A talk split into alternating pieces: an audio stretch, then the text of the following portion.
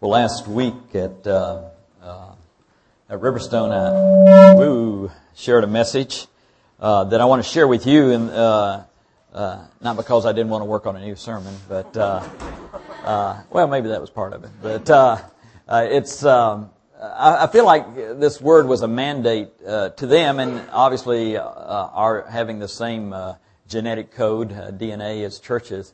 I, I want to share this with you because I think it's important for us in terms of uh, the direction we're going. Uh, uh, at Riverstone, we're doing a series on Galatians, and a number of weeks ago, uh, Tom preached on the whole issue that uh, we're not to mix grace with law.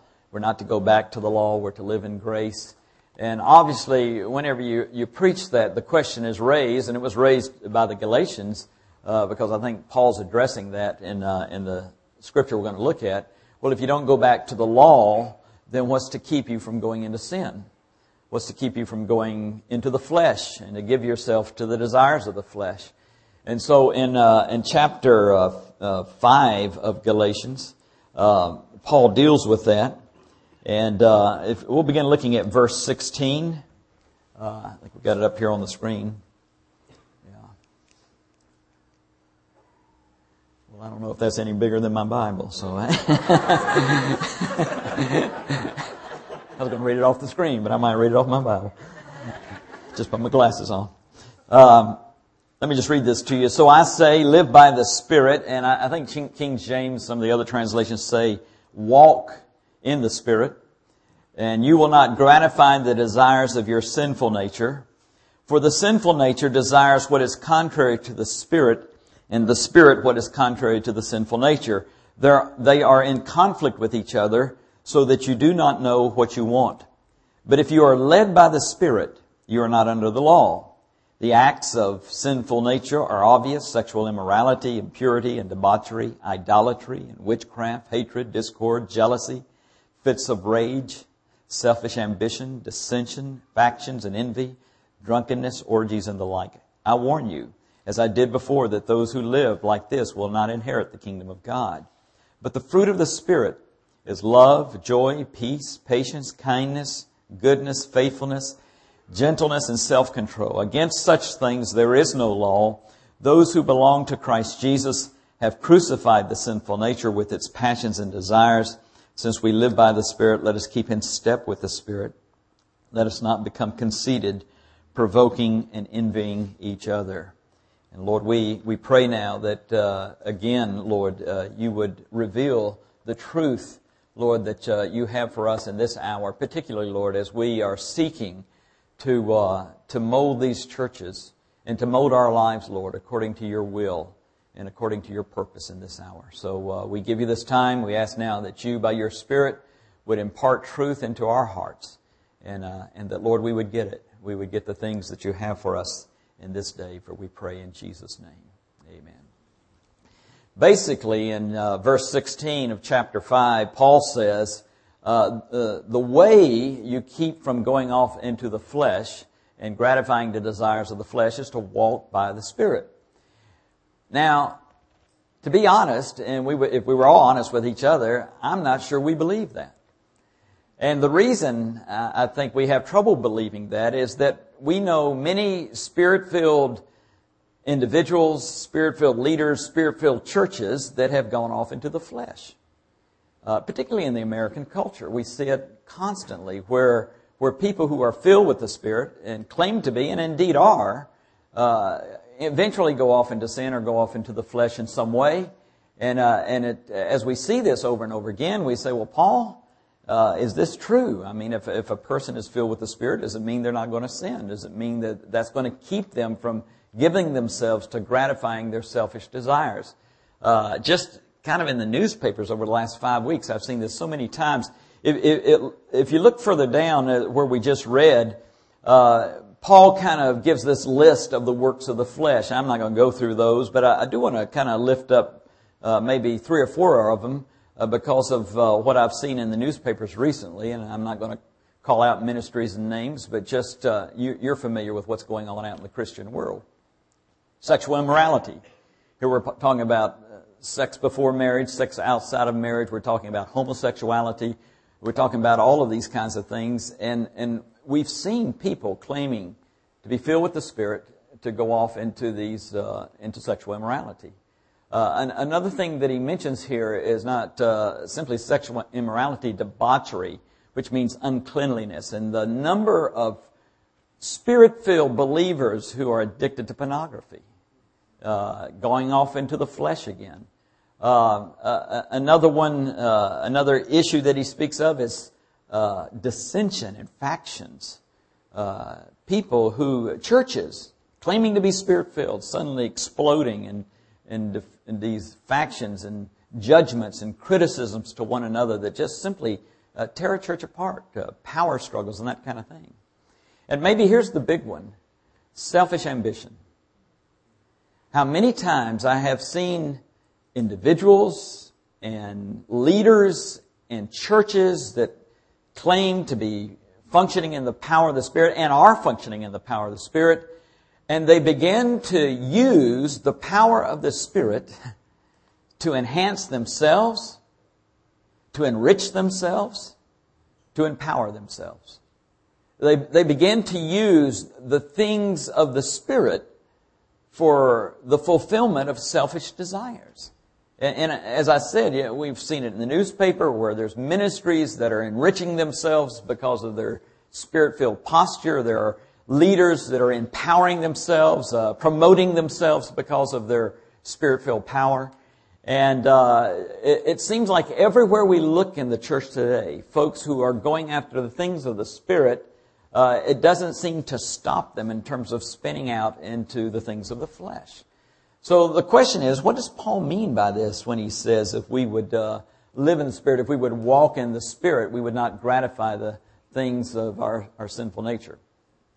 And, uh, and to understand, uh, matter of fact, I, let me kind of share this. I had a, uh, a, a, man who was a, a, tremendous mentor in my life when I was up at Asbury. And uh, I pre- pre- appreciated him so much. But he was very closed to the uh, charismatic renewal. And, uh, and, and he said this one time. He says, It seems to me that when anybody has a charismatic experience, it cuts the moral nerve in their life. And that was pretty brutal. But I, I, can, I don't agree with that, but I can understand where he's coming from. You see so many people who claim to be spirit filled and yet uh, they give themselves over to the flesh and even use their life in the spirit or their ministry in the spirit as a means of, uh, of fulfilling selfish desires. So, uh, so what's going on and what's, what's the problem here?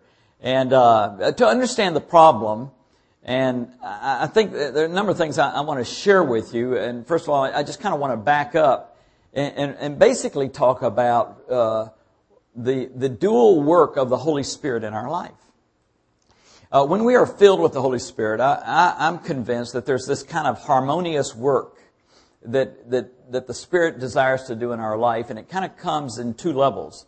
One is uh, He desires to bring power and the other is he desires to bring holiness. Uh, these are kind of the, the two dimensions of his work. Uh, to me, it's kind of like breathing in and breathing out. If uh, the Bible teaches us that um, as believers in Jesus Christ, we are we are really people of the age to come.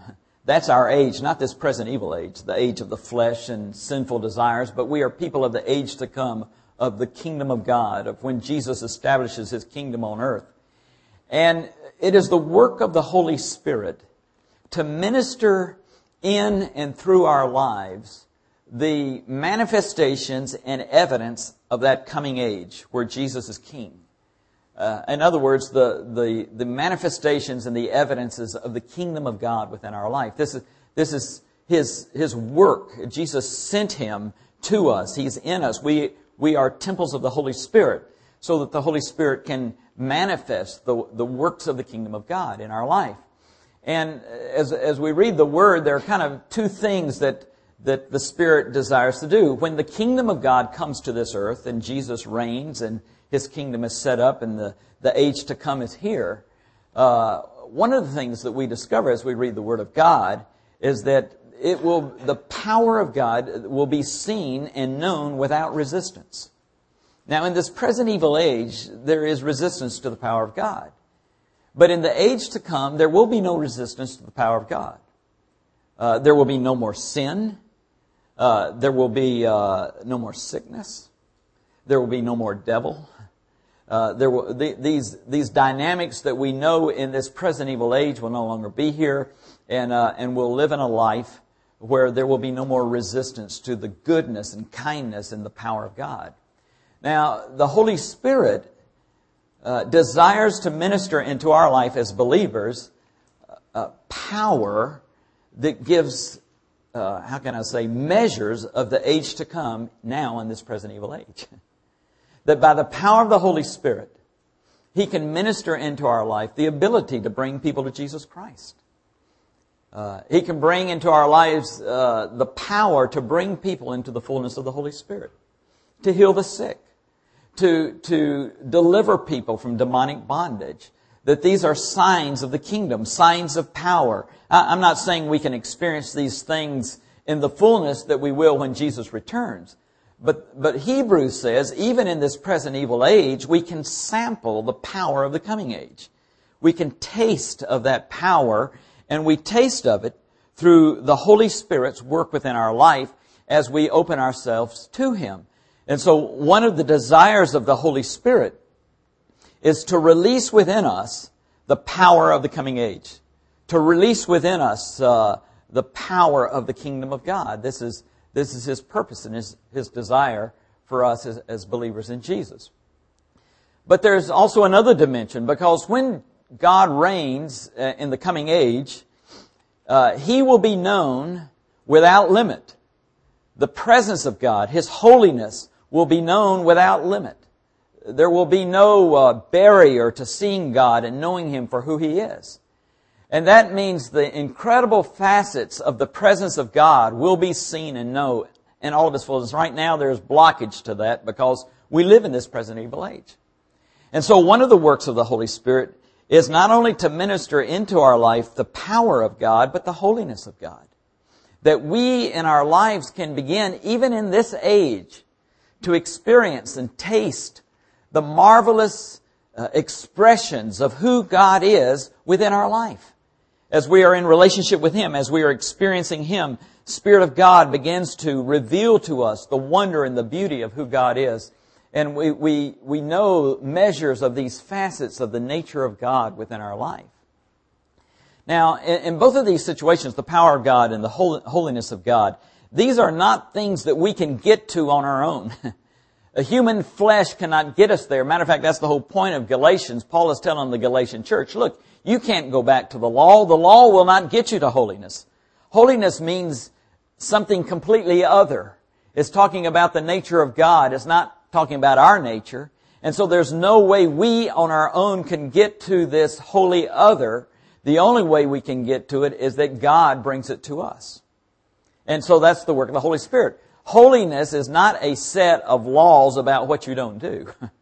Holiness is the power of the Holy Spirit revealing into our life and imparting into our life wonderful facets of the nature of God into our life. And the same with power.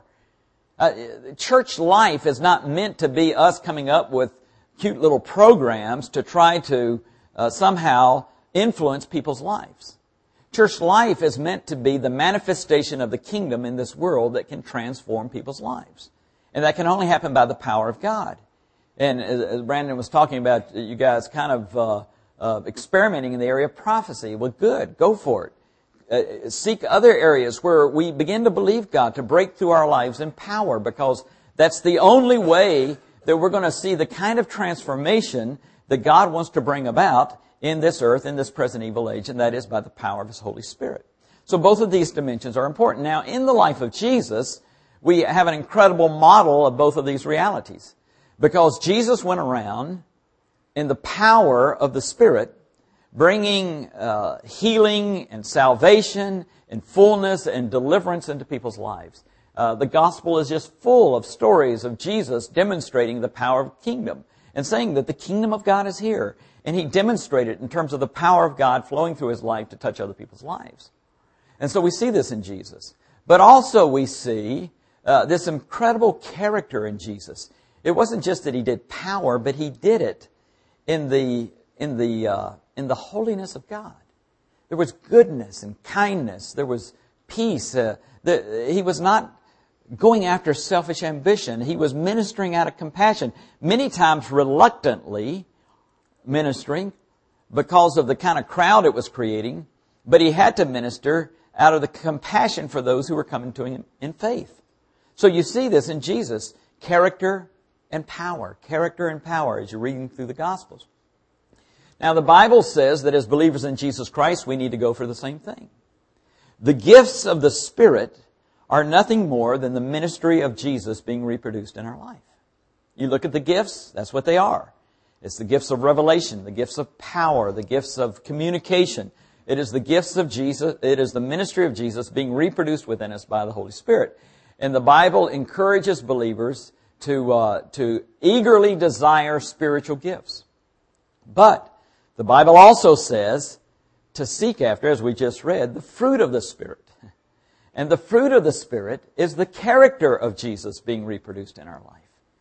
So, the Holy Spirit, as He did this work in Jesus, wants to do this same work within us. He wants to produce both the power of God and the holiness of God. He wants to produce both the, the ministry of Jesus and the character of Jesus in our life. And as believers in Jesus, uh, we need to go for both of these and, and, uh, and recognize the importance of, both of them. This is the work of the Holy Spirit. So, if that's the case, why is that not happening? Why are we not seeing that? What's, what's, what's gone wrong? And, and I, here's what I see that has gone wrong, particularly in the American church. There has been a tragic and great divorce of these two realities. They've been split asunder. What God meant to be joined together man has split asunder. Now, to understand why they have been separated, I need to give you kind of a thumbnail sketch in history. And I want to begin back with John Wesley. Wesley was a leader in a tremendous revival in the late 1700s that impacted England. And as Wesley and his, uh, his team were preaching across England and seeing the Holy Spirit move in such powerful ways, Wesley felt like the Lord showed him a truth that had been lost to the church, just like the Lord showed Luther the truth of justification by faith and that had been lost to the church. Luther began to preach that and we had the Reformation. Wesley recognized that we had lost the truth of what he called sanctification by faith. What he meant by that was that believers could, by faith, believe for the Holy Spirit to fill them, and the Spirit of God would come into their life in a tremendous outpouring of His presence to do incredible things in the believer's life. And so Wesley began to preach this, and he told people, he told believers that trusted in Jesus, you need to believe God for the Holy Spirit's work to sanctify you. That was his term. To entirely sanctify you.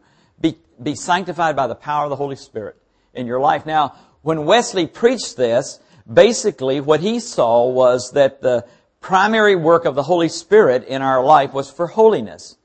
He believed that the power of the Holy Spirit could come into a human's life, uh, a believer's life, and radically transform the human will so that we were consistently and passionately choosing for God's will. And he said, this is a work of God. It's not something you kind of screw up your will and say, I'm going to choose for God. This is a work of the Holy Spirit.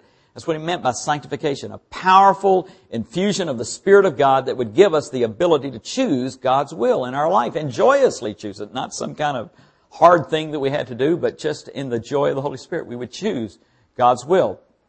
Wesley preached this. Many Methodists and other folks came into this experience. The great evangelist Charles Finney in the middle of the 1800s took this another level, began to, to kind of package that truth in Pentecostal language he spoke more of the baptism of the Holy Spirit, but it was, a, it was a work of holiness in the life of the believer. Toward the end of the 1800s, the holiness movement uh, began to realize that there was more for believers in the Holy Spirit than they were experiencing. They recognized that to really touch the world and have an impact on the world, that we needed not only a great infusion of holiness in our life, but we needed power. Power to do ministry the power of the Holy Spirit to touch the world and transform the world. So by the late 1800s, the church began to cry out to God for an outpouring of the Holy Spirit in power. And that outpouring of the Holy Spirit came in the early 1900s at Azusa Street in California, and that was the birth of the Pentecostal revival. Uh, basically, the Pentecostal revival was an incredible outpouring of the Holy Spirit in which the gifts of the Holy Spirit were released in the church in a way that had not been seen since the first century.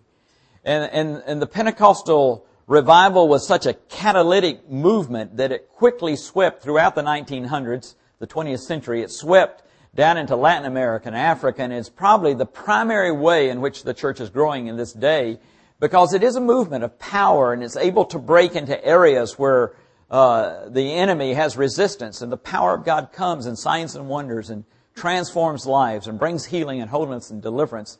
And so we're seeing this mighty uh, flanking of the church across the earth because of the power that's being released uh, through the church, through the Pentecostal movement. Unfortunately, when that movement was birthed, the holiness movement pulled back from it uh, for a number of reasons. One was they were uh, a little put out the Pentecostals saying that they had not been filled with the Holy Spirit. when they felt like they had. They just had not experienced this level of power. They were also put out with uh, maybe the emphasis on tongues and some of the other things that were coming out of that movement. And so there were, and, and also because many of their holiness churches were being swept into this movement and it was kind of a power issue. So they kind of pulled back and said, you know, uh, we're not going to be a part of that movement. Even some of them took the position that uh, you know, some of these gifts are of the devil. You shouldn't have anything to do with this.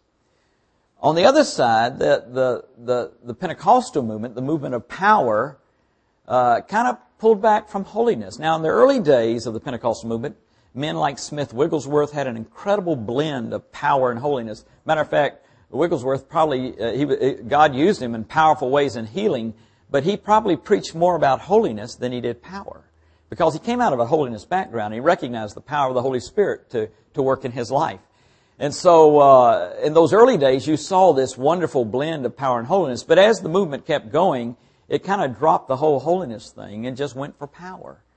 Uh, eventually, the Pentecostal movement kind of morphed into the charismatic movement, and and what you have are these this this uh, this movement that has this emphasis in uh, in power. So so here, here's what you have now. You have a group of people that basically see the work of the Holy Spirit is, is centered around uh, primarily power.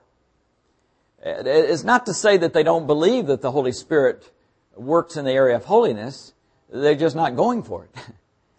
Uh, they, they think power is enough. And, uh, and power is the central thing. Uh, these manifestations of power. And not only do you have that, but you have begun to see, even now, after a hundred years of this movement of power, uh, that has just kind of one side of the equation, you're beginning to see theologies built around power that can justify selfish ambition. Unfortunately.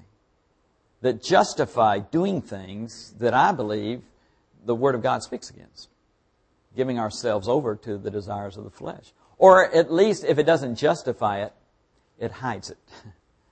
The ministry of power hides these things, hides the kind of sins that people give themselves to because they feel, well, as long as we have power, and God's happy with us, and so we just kind of keep going off in this.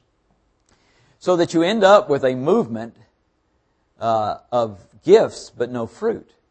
You end up with fleshly ministry uh, you end up with people doing the ministry of Jesus without the character of Jesus. On the other side, a group of people that have rallied around, and, and I kind of came out of this movement, rallied around holiness. And they they kind of have this pushback from power, saying, "Well, you know, I, I don't want you look at the power crowd, and, and they give themselves to sin, so we don't want to have anything to do with power. Power has to do with sin. We don't want to have power. Uh, we don't want to have the gifts. We don't want to go for these things because of the the, the way they've been abused and misused. And so, uh, the best, if you're really going to go for holiness, the best thing is to stay away from power. And so, it's created these movements in which uh, people are, are going for the holiness of God, but without power. And what you end up are, are these kind of holiness ghettos where, uh, where people are not connecting into the world. not having an influence on people who are broken and in need, and, and it becomes this powerless purity, this Pharisaism of judging others because of uh, what they don't have, but without any power to affect the world around them. Uh, and, and, so it's kind of this, this powerless uh, purity in people's lives. Uh, now, I believe that the, the greatest deception of the last century is this deception. that the enemy pulled off this incredible move to split these two realities. I, I think if, if you look at history and if you look at the Word of God, God's intention was that there would be this great sweep of a holiness movement, and then He would download into that the power of the Holy Spirit, and you would have this wonderful blend of holiness and power that would have an incredible effect upon the face of the earth. But the enemy put those two camps against each other, split the work, and now you have these uh, these extremes that don't fully accomplish what God intends for us in this time and in this season. And, uh, and, and, and, this is why I felt like this word is a mandate because I, I, I believe God is saying, I'm looking for a people who will go for both of these realities. I'm looking for churches who say, this is important to us. That we, this is what I call the fullness of fullness. That we would go after the fullness of the fullness of the Holy Spirit. And the fullness of fullness is to experience both the holiness of God in our life and the power of God in our life. Now, if we're to go after that, how are we to go after it? And, and let me just give you three things, and, and then I want to pray for you guys uh, in this area. I, I, think if we're going to kind of reconcile these two uh, parts of the work of the Holy Spirit in our life, uh, we have to be absolutely committed to obey the Holy Spirit in both of these areas. Now, uh, let me f- say this first of all. These obediences are different from one another. The obedience for power is generally an immediate obedience in a given situation. Uh, that's why you can have a workshop on prophecy, because you can ask for that gift in an immediate situation, and as you obey the Spirit's prompting, it comes and you can prophesy. Unfortunately, we can't have a workshop in holiness because the obedience is different. For, for the gifts of the Holy Spirit and for power, it's an immediate gift. That's why it's called a gift. He gives it to us immediately as we obey the Spirit and move out in the things of the Spirit. God gives us the gifts we need in order to minister one another in given situations, whether it's witnessing to a person, praying for a person, speaking into a person's life. As we're believing God for His gifts, He gives us those gifts. He downloads them and we're able to immediately give those gifts out. So it's kind of an immediate obedience.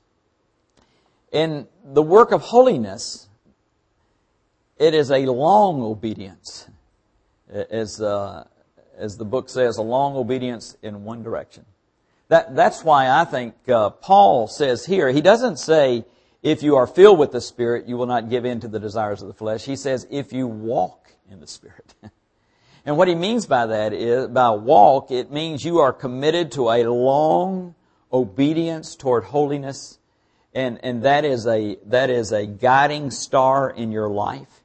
You say, you know, I'm giving myself to this fully. I want the character of Jesus in my life. And as I do ministry, yes, there are immediate expressions of that, of the, that power, but I am also absolutely committed to take the long, long walk toward holiness. And that's why it's called a fruit. It takes time to cultivate the ground. It takes time for the fruit to be produced. It's not a gift, it's a fruit. There's a, there's a period of time involved that we begin to see the character of Jesus reproduced in our life, that we begin to see these fruits of kindness and goodness and joy and peace and, and, and self-control. We begin to see them produced in our life as we're, as we're believing God for that. So, uh, what I find a lot of times is because power is so immediate, uh, we give ourselves to that because we are an instant generation. but, uh, but the call of God is for both of these realities. And yes, we're to believe for immediate releases of, of God's power in our life, but we're also to believe for the, the ongoing working of the Holy Spirit to bring us into new levels of holiness. So that's the one thing. The second thing is this. Uh, never pit holiness against power and power against holiness. Never use power to fulfill your selfish desires. I've often wondered, and I don't know, I'm kind of thinking about this. I've often wondered why Jesus told people not to tell about the healings. I, you know, I thought maybe in one time it was just crowd control. You know, everybody went out and blabbed, and they couldn't go into a town because everybody wanted to be healed. But I sometimes wonder if he was modeling to us the kind of humility by which we should handle power, and that we would never use it to promote ourselves. Uh, we would always use it for the glory of God. I mean, here's the Son of God and the Son of Man using power, but he wouldn't promote himself with it. He'd promote the kingdom, he was talking about himself, but he would always do it in parables, and you had to kind of give yourself in faith to begin to believe this, you know. Uh, and, and it was like he was sh- saying to us, look, when you handle power, never use it to promote yourself, to enrich yourself, to never use it for selfish ambition. Never use it as a means to cover sin. It, it, never pit power against holiness. Uh, never, never play that game. Even if the rest of the church in, in the United States is playing that game, don't play that game. That holiness is too important to use power in some way to cover uh, our sins and, and what God wants to do in our lives. And never use holiness against power. And I've seen that done. I've seen groups of people who say, you know, don't, don't go for the power of God. Don't go after that. It's wrong or it can cause problems or it can cause issues in your life. Uh, what I have found is that the safest place to do the ministry of Jesus is in the character of Jesus. And the best way to get into the character of Jesus is through the ministry of Jesus. they are meant for each other. They play off of each other. If you want to know how to become deeper in your holiness, go out and begin to do ministry. you'll die to yourself a thousand times. you begin to learn what patience is, what goodness and kindness is, what it means to self-control. And if you want to know, uh, you know, if you want to want to really go after power with full throttle, then make sure you're going after the character of Jesus. Paul, when he's talking about the gifts of the Holy Spirit in 1 Corinthians 12 and 14, he gives a great teaching on the gifts of the Holy Spirit and prophecy and tongues. But remember, right in the middle of those two chapters, he puts 1 Corinthians 13. And he says, look, if you're going to go after these gifts, uh, you need to have love. And, and, if you look at the, the, what he talks about love, it's nothing but the fruit of the Spirit. He's saying if you're going to go for these gifts, go for the fruit. And if you go for the gifts and you don't go for the fruit, what you're doing is a, a clanging gong. It will amount to nothing. It may wow the people, for a while, but ultimately it will dissolve and it won't amount to anything if love is not a part of what you're going about. If you're not going after the character of the Lord, so don't put them against each other. And the third thing I would say is this uh, go after both in faith, believe for both. Now, I'm not saying you can't uh, do ministry until you're holy. what I'm saying is, as you go, as you're believing for the gifts, be just as intentional in believing for the fruit. Saying, Lord, Lord, I, I, I will not divide my faith. Even as I'm ministering to people, I'm crying out to Jesus. Even as I'm saying, Lord, give me a prophetic word, or Lord, would you give me the, your power to bring healing into this person's life?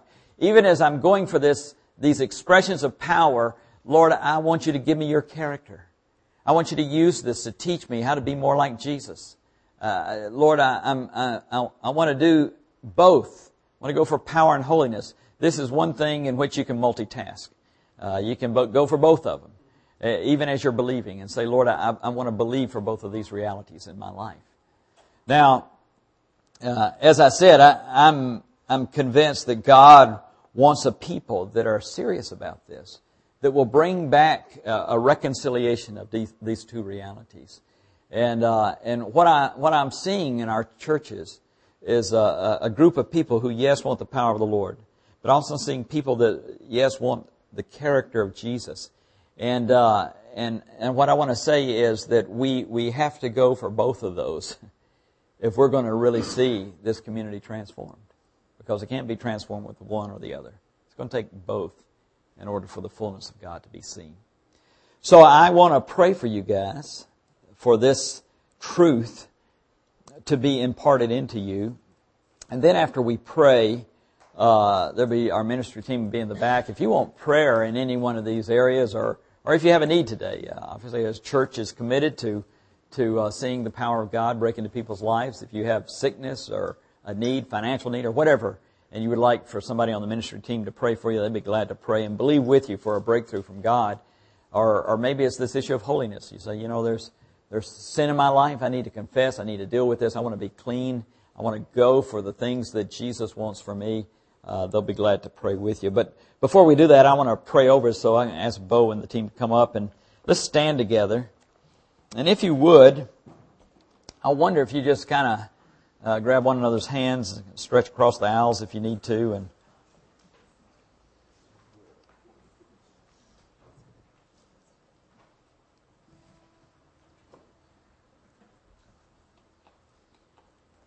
Thank you, Lord.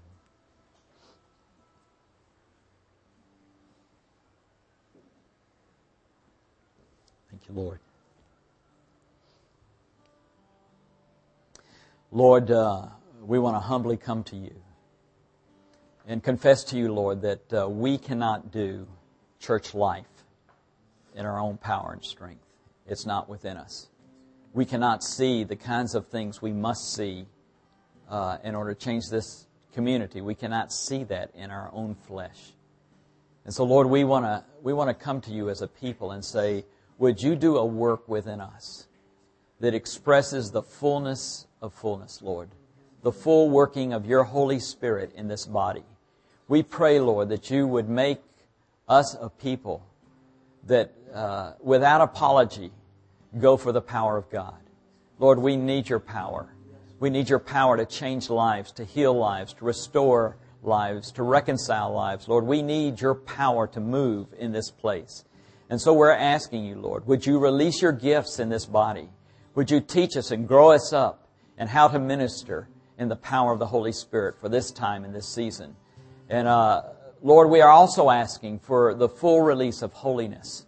We want to see, Lord, this, this church to be a garden of the fruit of the Holy Spirit and that, that every wonderful facet of your character would be seen in this body, Lord, would be seen in our lives, Lord, that we would reflect your kindness and, and, God, your goodness, your incredible goodness toward us. Lord, we want that in our lives. We want to reflect it to this community.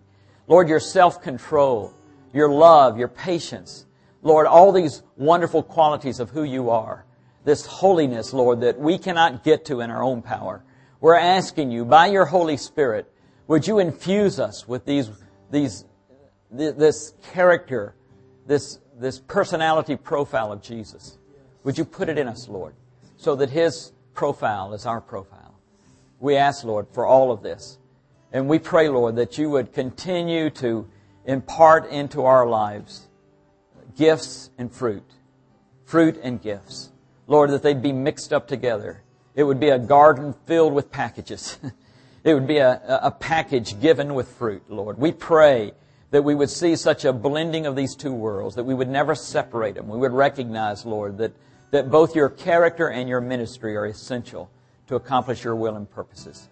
So, Lord, I pray now that in the name of Jesus, you would impart this into the very heart and life and DNA of this body.